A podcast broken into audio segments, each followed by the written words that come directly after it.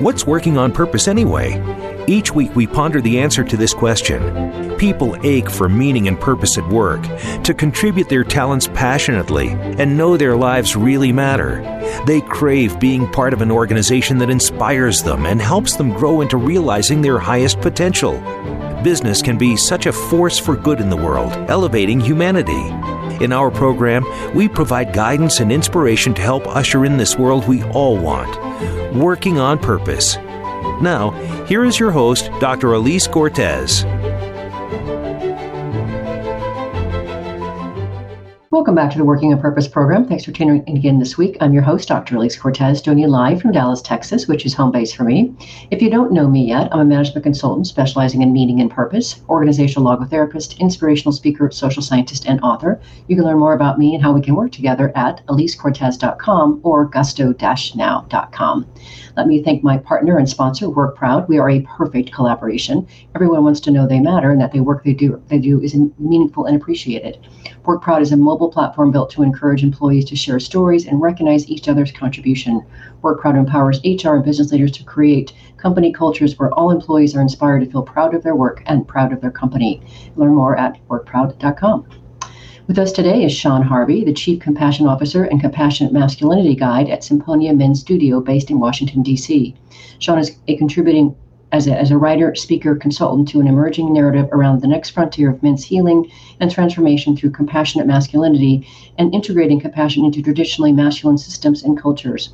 We'll be talking about his path to his own purpose, why the world needs the work that he does today, and the work that he does in service of his mission. He joins us today from Washington, D.C. Sean, Reverend Sean, welcome to Working on Purpose. Uh, thank you. Thank you, Elise. It's great to be here. It's amazing to have you with me. And I am really looking forward to this juicy, meaningful conversation. So glad our paths crossed. So, to get us started here, this first segment, I really did want to talk more about really who you are and how you became the person that you are. Many people want to understand how can I discover my purpose?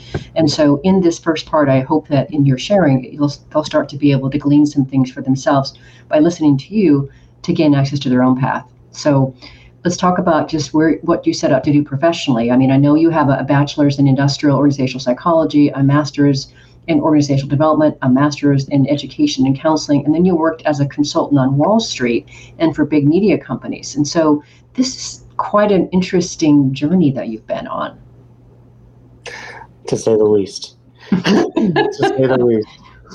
You know, I um I I pretty much played the game until I turned 40, where I was uh, heading up a consulting division uh, for Wall Street clients. I was a college professor. And on my 40th birthday, I had had enough of trying to create magic happen in two hours. And also, I think I was just um, tired of the hyper masculine cultures that were predominated so many organizations. And as a professor of management, I was studying a lot of them. And around the time that I left the firm, an opportunity came along at Eileen Fisher, the, fa- the women's fashion company. And the entire business model was based on the feminine, not just feminine leadership, but it was a feminine um, energy company. And it wasn't, it was an interesting place because it wasn't, the structures and systems didn't operate in a way that women were being asked to act like men to succeed in business but women were able to be in the, the full expression of who they were to succeed in the organization and they did very well.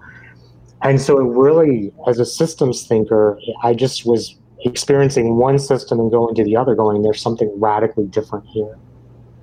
And i think how i found my purpose was um, i you know ultimately became the head of purpose personal transformation and well-being for the company but along the way, I did probably five different purpose retreats in the company to discover my own purpose, to look at my own limiting beliefs, to look at my own shadow work, um, to look at my ego work, and to really discover from my journey what I was called to do.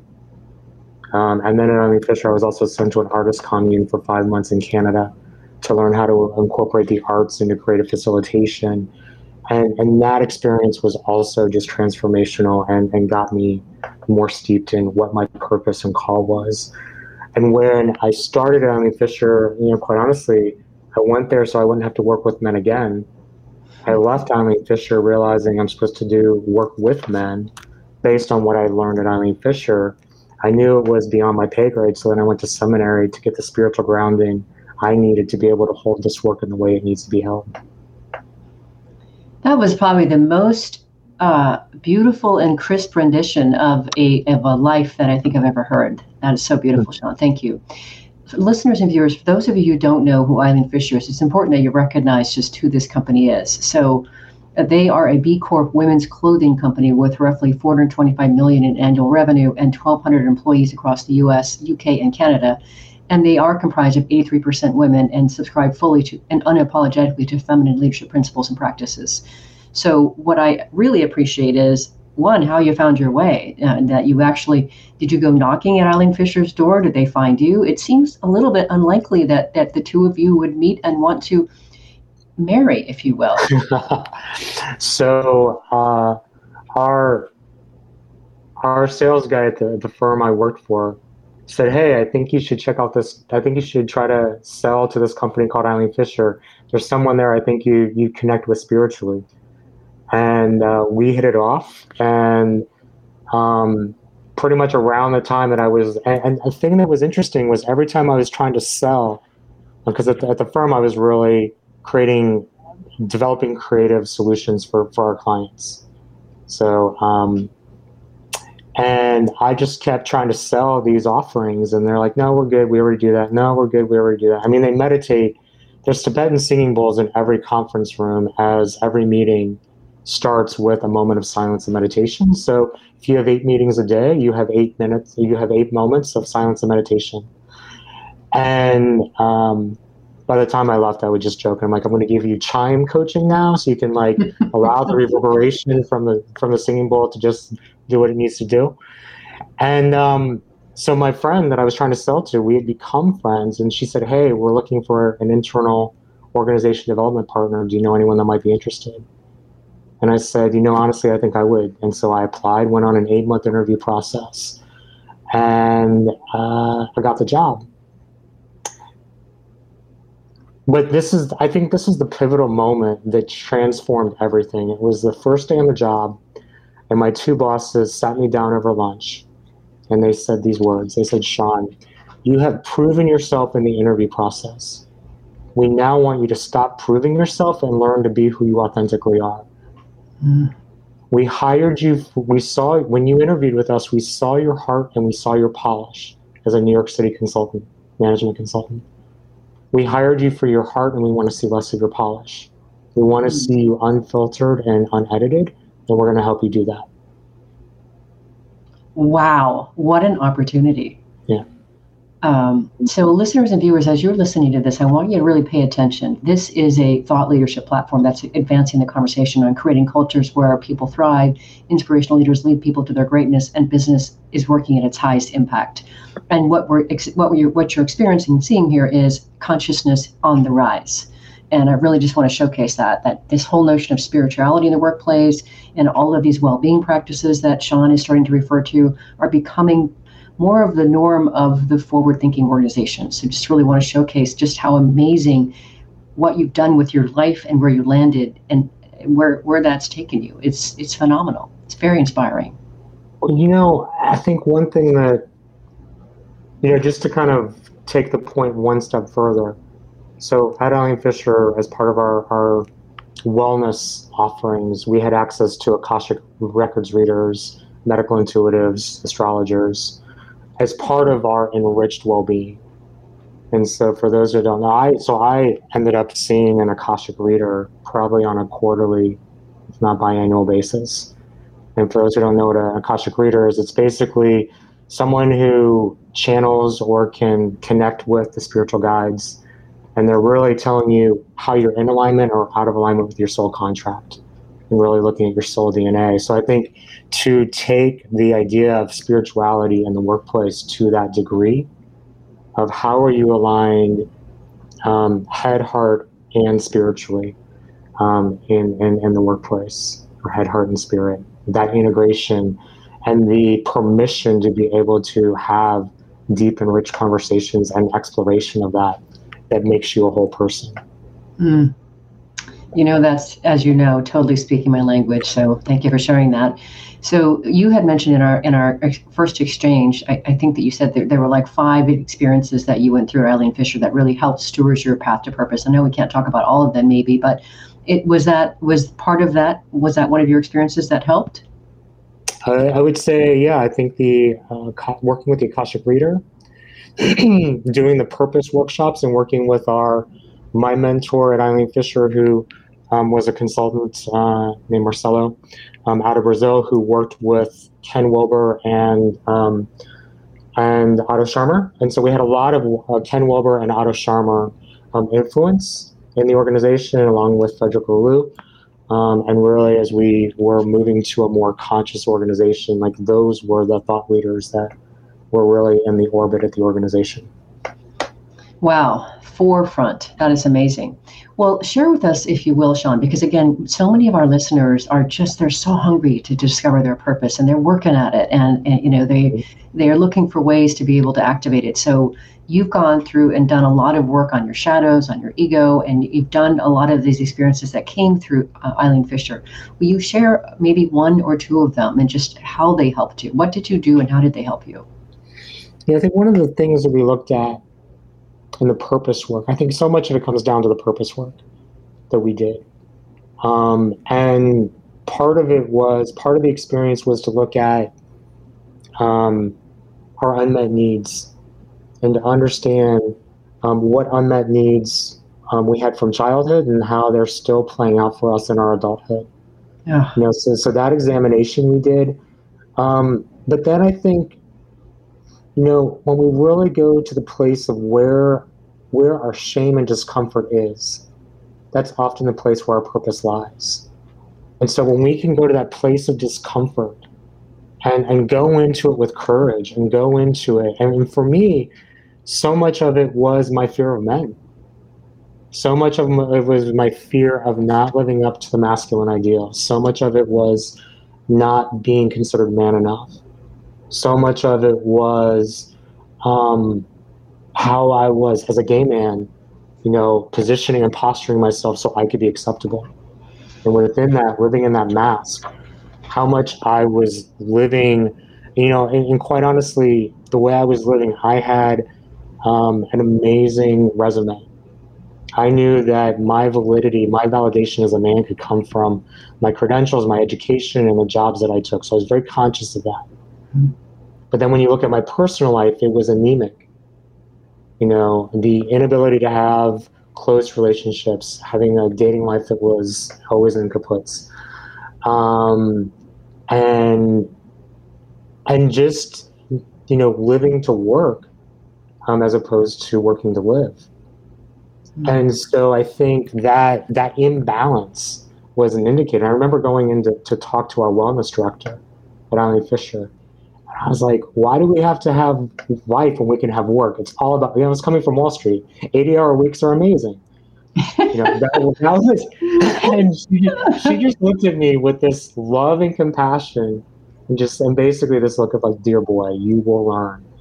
And over the five years, I really learned what that integration meant and that to live a life on purpose does not mean sacrificing your life doesn't mean that you, when you follow the call that you can't have a meaningful life outside of the work you do. Yet there's a blending between the work you do and, and the work you're called to do. Mm-hmm. As a meaning and work uh, researcher, I did discover that I found these 15 modes of engagement, and um, there's lots of ways to be able to to live our purpose and express it. But one of them is it's called live, living with living your purpose, and it so it's just sort of this thread where it's just you and the work are sort of inseparable and you it's just who you are in the world.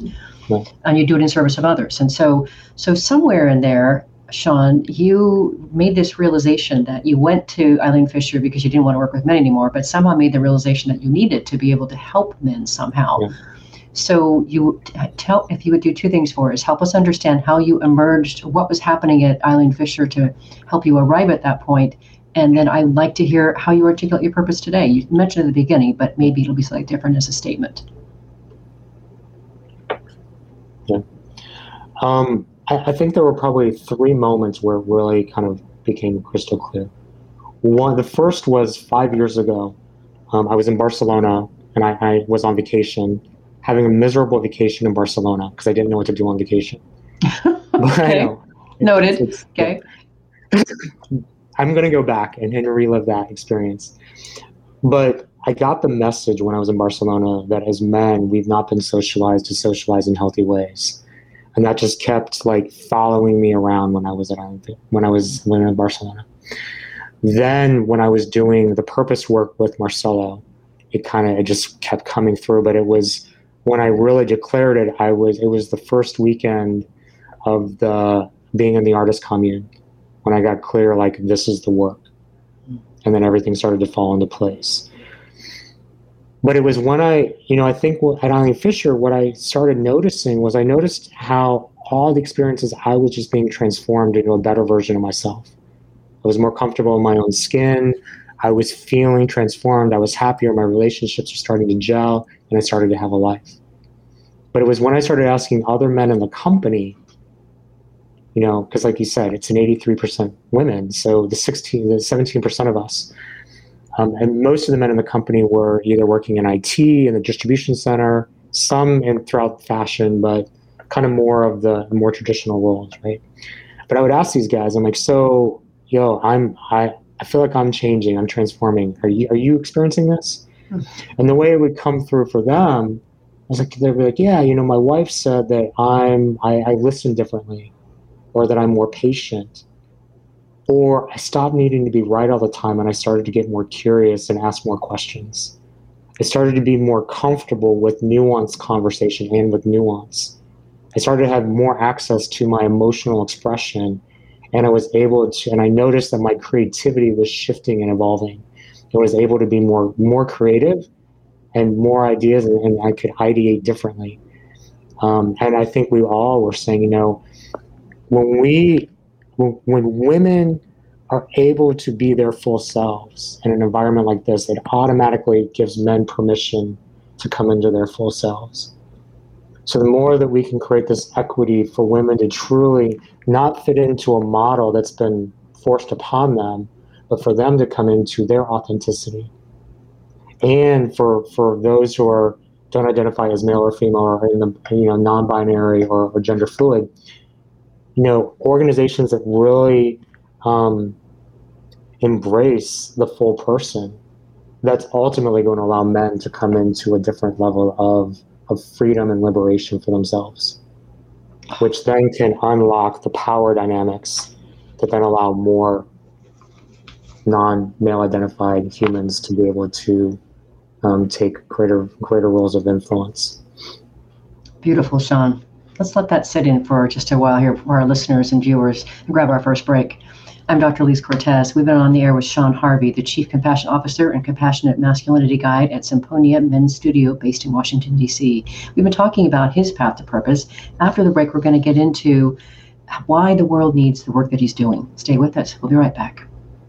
Dr. Elise Cortes is a management consultant specializing in meaning and purpose. An inspirational speaker and author, she helps companies visioneer for greater purpose among stakeholders and develop purpose inspired leadership and meaning infused cultures that elevate fulfillment, performance, and commitment within the workforce. To learn more or to invite Elise to speak to your organization, please visit her at elisecortes.com. Let's talk about how to get your employees working on purpose.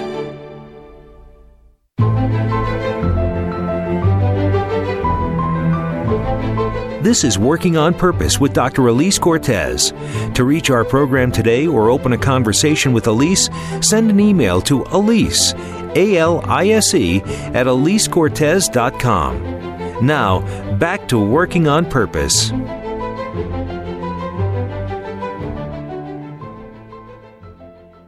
Thanks for staying with us and welcome back to Working on Purpose. As I've watched the pandemic continue on, we look for ways to help companies support their employees handle anxiety, stress, depression, and feeling disconnected while also helping lift and inspire them with ongoing professional development. So we now offer a well-being learning webinar series called Grab Your Gusto, Vital Well-Being from the Inside Out. You can learn more about it at elisecortes.com or send me an email to elise at elisecortes.com. If you're just joining the program, my guest is Sean Harvey, the Chief Compassion Officer and Compassionate Masculinity Guide at Symponia's Men's Studio based in Washington, D.C. Sean is contributing as a writer, speaker, and consultant to an emerging narrative around the next frontier of men's healing and transformation through compassionate masculinity and integrating compassion into traditionally masculine systems and cultures. I'm your host, Dr. Elise Cortes. So for this next segment here, Sean, I want to get into the, you know, the, what you see in the world and why you think that, that, that the work you're doing is so important. So one of the great things about purpose, and you know this, is it gives us, when we stand on our own purpose, a very unique lens that only we can use to be able to see what's missing or needed in the world that we could solve. Mm-hmm. So if you would start by sharing your perspective on what's happening in our world today that provokes and makes your work with compassion so important. Hmm. You know, um, so the name of the company, Symponia, Symponia is the Greek word for compassion. Hmm. I didn't so know that. Should have compassionate, that. basically compassionate men's studio. Um, and you know, I think when I was when I was thinking about my company, and I launched uh, January of 2019. When I was thinking about it, I was thinking. I think we were in the middle of of, of a healthcare debate and I was like, you know, with the politicians, and I'm like, where's the compassion in this process? You know, and then I started thinking about the thing that's most needed in organizations is compassion. When we talk about woke, culture, there's often a lot of judgment in it. It's like, where's the compassion? Where are we honoring people in their journeys? And now a lot of my work is with police, military, and federal law enforcement. There's a, there's a whole opportunity for work around compassion in those spaces, both among the agencies, the departments, and the officers and the agents, as well as the communities that are served.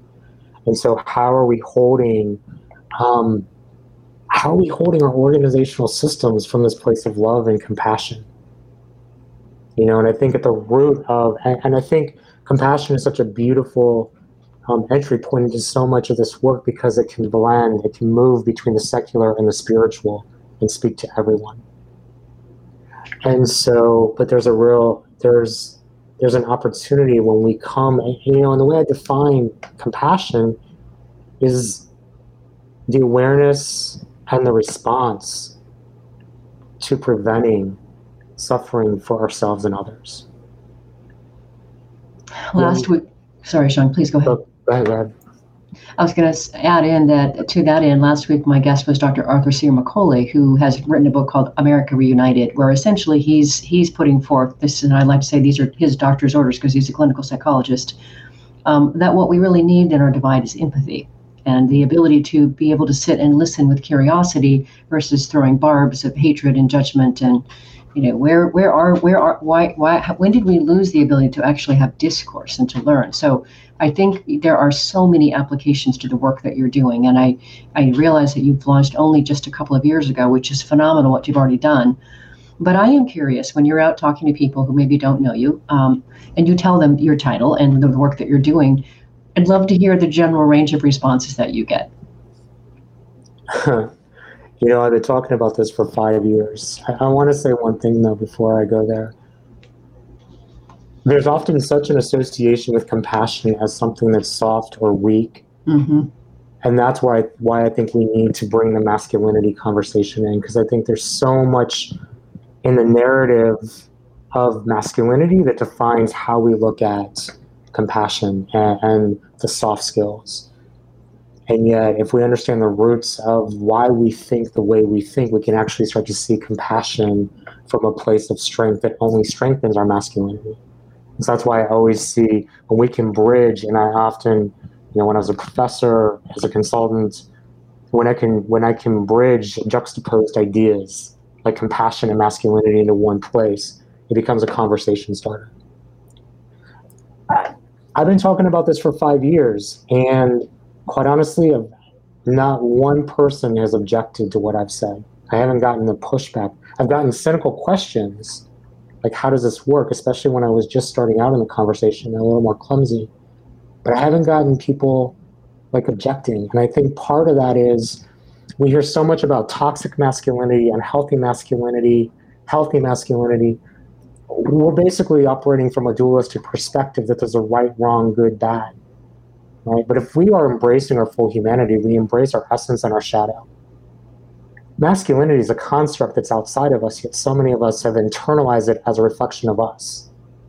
It's really what holds social conditioning that tells us our shoulds, who we should be, how we should show up, and what we have access to in, in terms of the energies we can express, and how it frames the way we look at our gender identity and expression.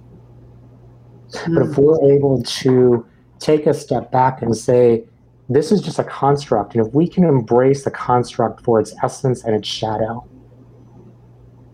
fully, and it's a thing and we wrap it in compassion, what does it do to that thing? Right? And so I think when I'm talking about compassion and masculinity, it's coming from a place of love, not judgment. It's coming from a place that the masculine. So I think in some ways, historically, we've demonized the feminine, and now I think we're in an age where we're demonizing the masculine. Yes. And I think in reality, it's not about being in one direction or the other. It's really what does it look like for each of us to embody an integration of both in a more balanced way? And when we're able to do that, when, when we're out of balance, it's not are you good, bad, right, or wrong. The question I always ask is what's the cost? What's the cost if you can't tap into your feminine energy, which is your nurturing, caring side?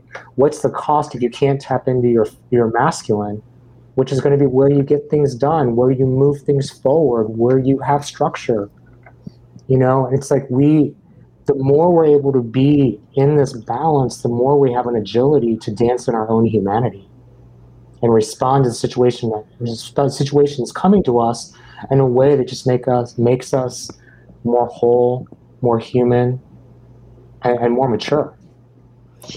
Ooh, and that's exactly why for years I've been attracted to androgyny for that very reason, because to me it represents the possibility of being whole and complete and expressing all of ourselves and drawing from both traditionally idealistic notions of femininity and masculinity. So, I mean, I can't even explain to you how long my my my fascination has been with that. And here, here it comes. It's just the way you expressed it so beautifully. That wholeness and completeness and authenticity. It's it's beautiful. Thank you. Yeah. So one of the things I think is really interesting about you is that you are out to help very masculine, or as you say, hyper masculine environments and cultures to develop compassion. So I'm interested in what kinds of organizations are good prospects for you. You already mentioned that. I think you said you were working with military and police. I didn't catch what else, but what other organizations are good prospects that maybe in listening to this they didn't quite recognize that they were something a good prospect to work with you? I think in reality, 90% of all organizational systems and institutions are based on a masculine model. Yeah. Right? And, and those masculine models don't allow, haven't allowed for the feminine expression. And we're starting to see HR practices that embody this. We just don't talk, of we just don't call it, you know, coming from the feminine. Um, but in reality, we're trying to, a lot of times we're, we're creating policies and procedures that are band aids on environments that are competitive, environments that um, are very results driven, that are very quantifiable, and don't really account for the human experience. You know, they're based on productivity, not as much on the human experience. And even as we move into this this idea of, human-centered workplace design, the question I always have is, you know, that's that's an amazing concept, but are we really shifting the systems and the policies in a way that allow for someone to come into their full power from their authentic being into an organization and be accepted and be appreciated or are we going to say they're not a cultural fit? Hmm. And so i think it's very i think right now we're in a period where we're trying to figure this out. There's a lot of well-intentioned ideas and I, and I, and there's there are practices that work.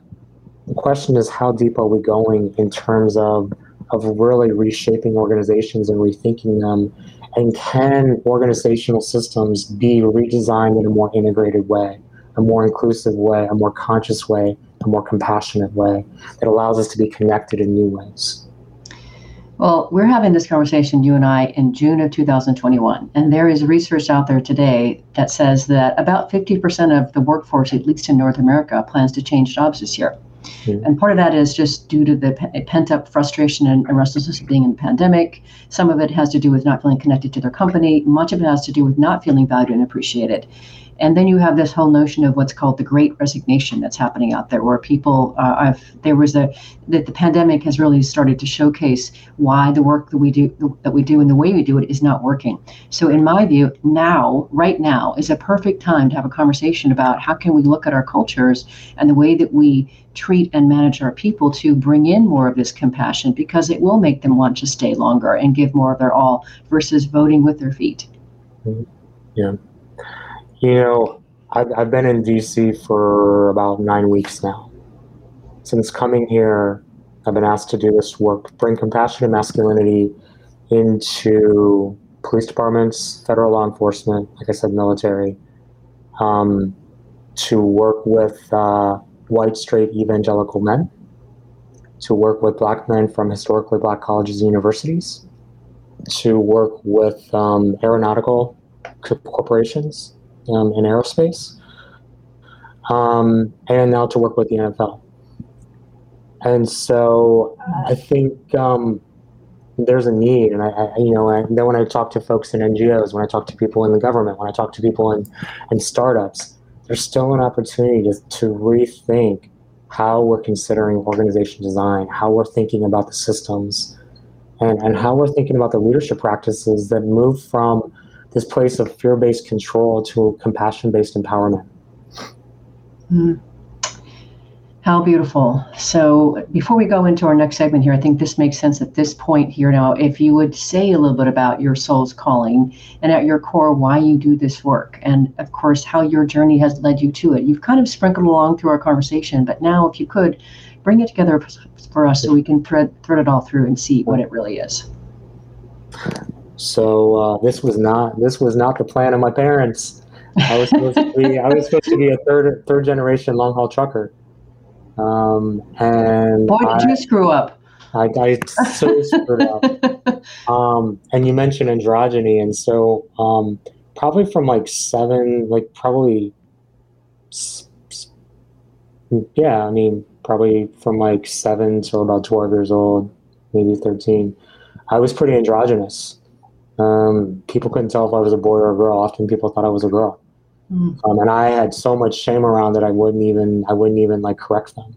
So it wasn't even like I was choosing to be gender fluid. It was like androgyny had had chosen me, and, and I was living from that perspective. So I, I, think I've been part of this conversation exploration since I was very young, very conscious of it.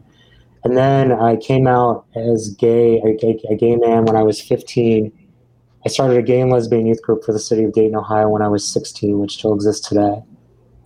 And often that was my barometer of making career decisions over time was what was that thing I did at 16 that was when my heart was was flush with possibility.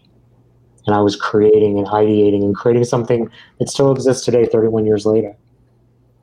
And um, and then I, I went off to college and uh, I thought I was going to study corporate finance and work on Wall Street as a Wall Street dude.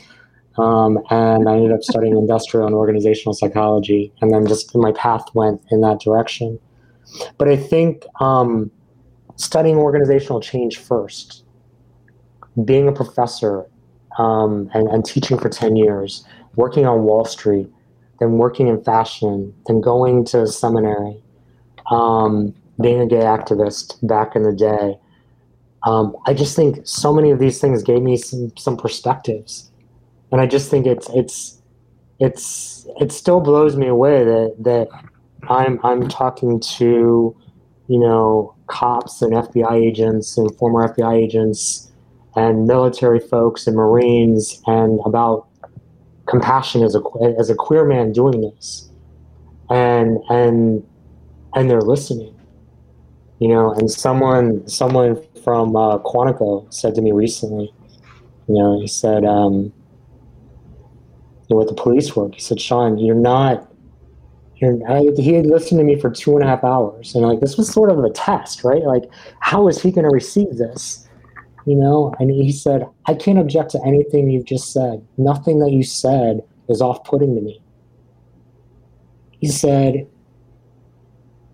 you're not training cops to be better cops you're developing officers into better humans who can argue with that and i think when we take when we take everything's going on in, in the world, right? And we, and we take the division and we take the the the perceptions and we take the problems. Yet when we take someone back to their core humanity and say, we give you permission to be human, I think that's what opens the door to all the other change. But we're trying to create the change without getting people to come into their humanness. And we're not seeing each other human to human, soul to soul. And I think that's where we, we lose out on actually trying to create the bridges that we need to create to innovate and solve the challenges that are in front of us. And we're trying to force upon you have to change so that this can work as opposed to come into your own heart come into your own your own relationship with with love self-love and then ask how you love others and when you're in that frame of mind and you take the judgment out and the rightness out and the righteousness out of it, then you have an opportunity to say, so now what's possible in our connection when we can see each other in this more soulful, more human, and more humane way. And with that, I'm going to take us into our last break. So, listeners and viewers, if you would just reflect a bit on what Sean said about his journey and how fast he, how far back he could trace it back. I'm your host, Dr. Elise Cortes. We've been on the air with Sean Harvey, the Chief Compassion Officer and Compassionate Masculinity Guide at Symponia Men's Studio based in Washington, D.C. We've been talking about his path to purpose. After the break, we're going to talk about the work that he does and how it makes a difference. Stay with us. We'll be right back. Dr. Elise Cortes is a management consultant specializing in meaning and purpose. An inspirational speaker and author, she helps companies visioneer for greater purpose among stakeholders and develop purpose inspired leadership and meaning infused cultures that elevate fulfillment, performance, and commitment within the workforce. To learn more or to invite Elise to speak to your organization, please visit her at elisecortes.com. Let's talk about how to get your employees working on purpose.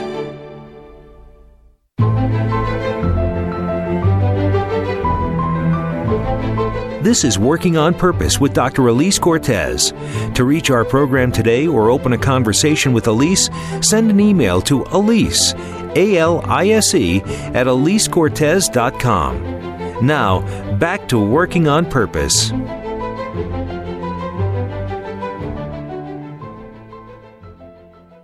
Thanks for staying with us and welcome back to Working on Purpose. I mentioned after the first break about the Grab Your Gusto Wellbeing web, web, webinar learning series. The content of that program came from the part one of my recently published book called Purpose Ignited How Inspiring Leaders Ignite Passion and Elevate Cause which is now available on Amazon. I wrote that book to awaken readers to their passion and purpose and help transform them into inspirational leaders who enliven the workplace and elevate the contribution of the business to all stakeholders. So that's where the content came from you're just joining us, my guest today from Washington, D.C., is Sean Harvey of the Symponia Men's Study. He is also contributing as a writer, speaker, and consultant to an emerging narrative around the next frontier of men's healing and transformation through compassionate masculinity and integrating compassion into tr- traditionally masculine systems and cultures. I'm your host, Dr. Elise Cortes. So, for this last bit of time together here, Sean, I wanted to get into some of the work that you do so our, our listeners and viewers can better understand how they might access you and, and how you might be able to help them. So you, you describe your, your work at Symponia as a leadership institute dedicated to helping the next generation of compassion-centered bridge builders, facilitators, leaders, and change makers equipped to form authentic and purpose-driven communities, innovate collaboratively, redefine leadership model, models, reimagine systems and structures, and transform cultures. That's just awesome work. So, would you just say a little bit about the, the kind of work that you're principally doing? What are you principally focused on? Obviously, men and cultures. Mm-hmm. So, you know, I I thought about this. Um, like, who's my audience? I guess these days it's who's your avatar, and to create the scale that I'm envisioning, this really is working with that level you talked about. What I consider the lever points. So I'm not really the guy for everyone. Um, I typically work with the facilitators, the bridge builders, the change makers, and the leaders um, who can create scale. If, we, if the message can come to them, then it can go into the systems that they operate in. And so then bringing in a compassion centered, soul inspired approach and bringing people into that deeper level of consciousness. What I've found is that's where I've been, and now when I bring it to the work with men, it's really still operating at that level. And the the intellectual part, the compassionate part, and the soulful part are so intertwined, I can't tease them out. Yeah. And so it just comes through, and I think it's it's part of what comes through in the flow. Um, to really, I think all these pieces have been building blocks um, to be able to create experiences. Now, so studios, studios are basically retreats. Um, it's just that there's something about the, the, language I use are boot camps, so compassion boot camp, compassion and masculinity lab, and a men's studio. So really, an introduction into compassion, the play of more of like a, a, a lab of how do we experiment and, and, play with compassion and masculinity. How do they work, and how, how do we how do we move from experiencing compassion to expressing compassion? And then how do we do the deeper inner work in the studio that allows us to really come into our wholeness? Um, you know, then there's another piece of the work that's been really near and dear to me, and I think is so. It's part of my journey. I think it's a struggle for so many men, which is um, retreats for men on the relationship to love, sex, and intimacy. Because I believe that if we want to be true bridge builders, we have to get in relationship with our own ability to be in like intimacy with ourselves and others. Because in so many ways, we're often disconnected and the way I often describe it is, you know, for so many of us, there's the intimacy that we desire and yearn for. There's a love that we often misunderstand, and there's a sex that we settle for. Mm.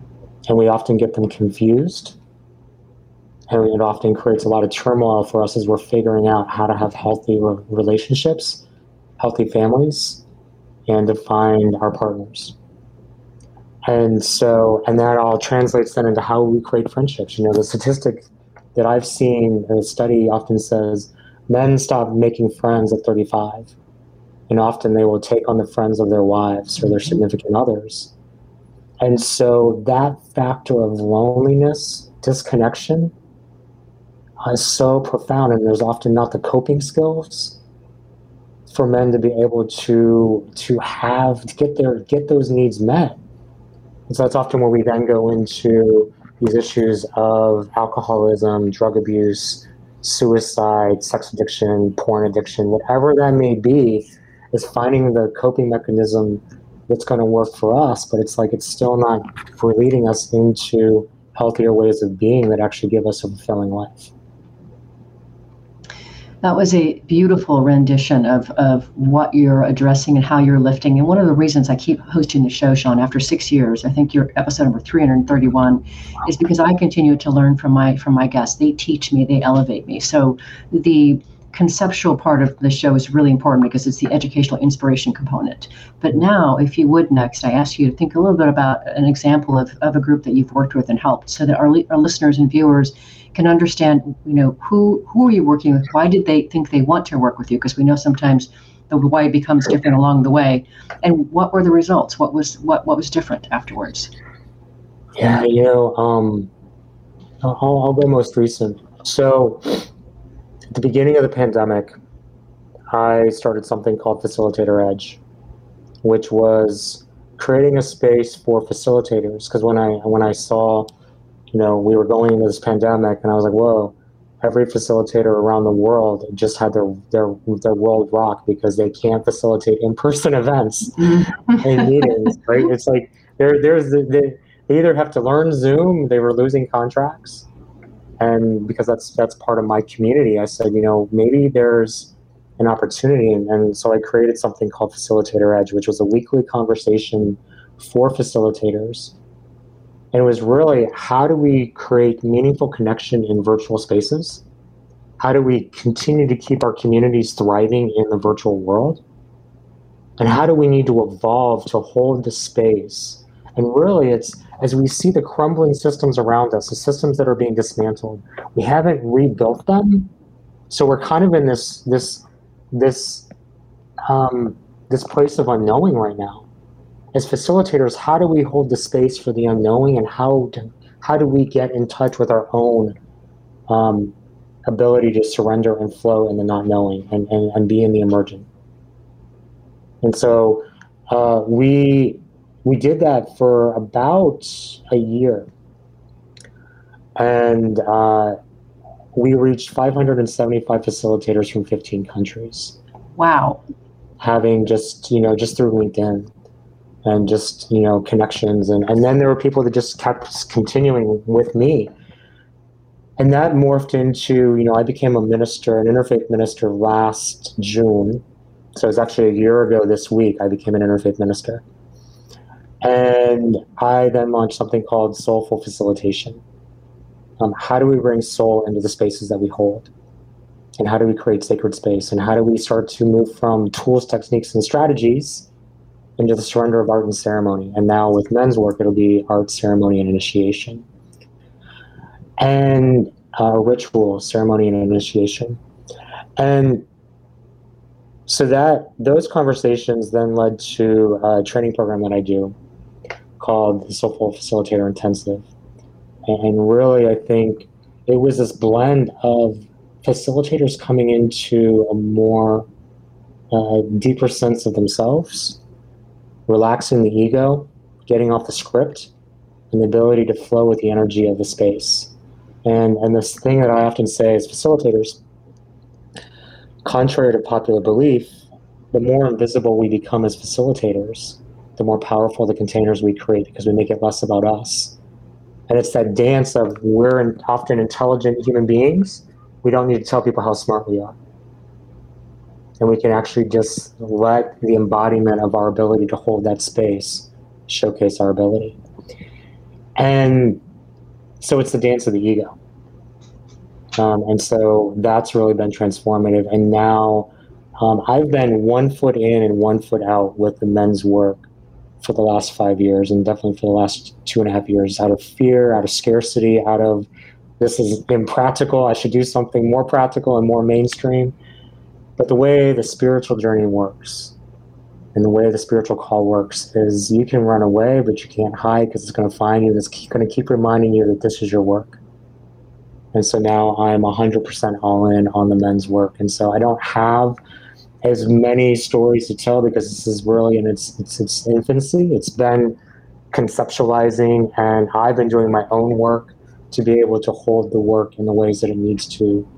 Um, and, and I'm settling into the comfort of, of knowing that and knowing that now I'm ready to, in some ways, walk into the lion's den and really hold these conversations and hold the healing, the possibility and the transformation to men to come for men to come into their best selves without trying to hold an agenda that it needs to look like anything other than what the, what is authentic to them and liberates them into their their full possibility and into their full humanity. That is a fantastic way to finish, Sean. What a beautiful, beautiful narration rendition. And it's completely palpable that you're in that space, that journey. And I'm so happy to know you. I'm so happy to share you with our listeners across the, the globe who need your message and your work desperately. Um, and I want to thank you very much for saying yes to being on the show and yes to sharing so beautifully. Thank you. Thank you for having me. You're so welcome. Listeners and viewers, if you want to learn more about Sean and the work that he's doing, it's easiest just to start to go to symponiamen.com. Let me spell that for you S Y M P O N I A M O N? Yes, M O N. Yeah, M E N? M E N. M E N.com. Symponian.com. Symponiamen.com. Yeah. Sorry, I want to make sure you can find him. Um, and he just created this fresh as well. So he's just got some brand new information on it and lots of resources and things that he can share with you. Thanks again to our, our partnering sponsor, Work Proud, which helps companies build a platform where your workforce receives meaningful feedback. And thanks for the work from people across your company. Last week, if you missed the live show, you can always catch it recorded podcast. We were on the air with Dr. Arthur Ciaramicoli, a fourth time guest, this time talking about his latest book, America Reunited, a relational solution to bridging the political, social, and personal chasm dividing our nation. Next week, we'll be on air with Frank Calderoni, who is the chairman and CEO of, of Anaplan and the author of Upstanding How Company Character Catalyzes Loyalty, Agility, and Hypergrowth, in which he argues that a character led culture is not just for reputation, but integral to the strategy of every winning company. See you there. Remember that work's at least a third of our life, so let's work on purpose.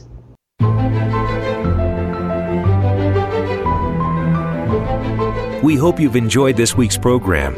Be sure to tune in to Working on Purpose, featuring your host, Dr. Elise Cortes, each week on the Voice America Empowerment Channel.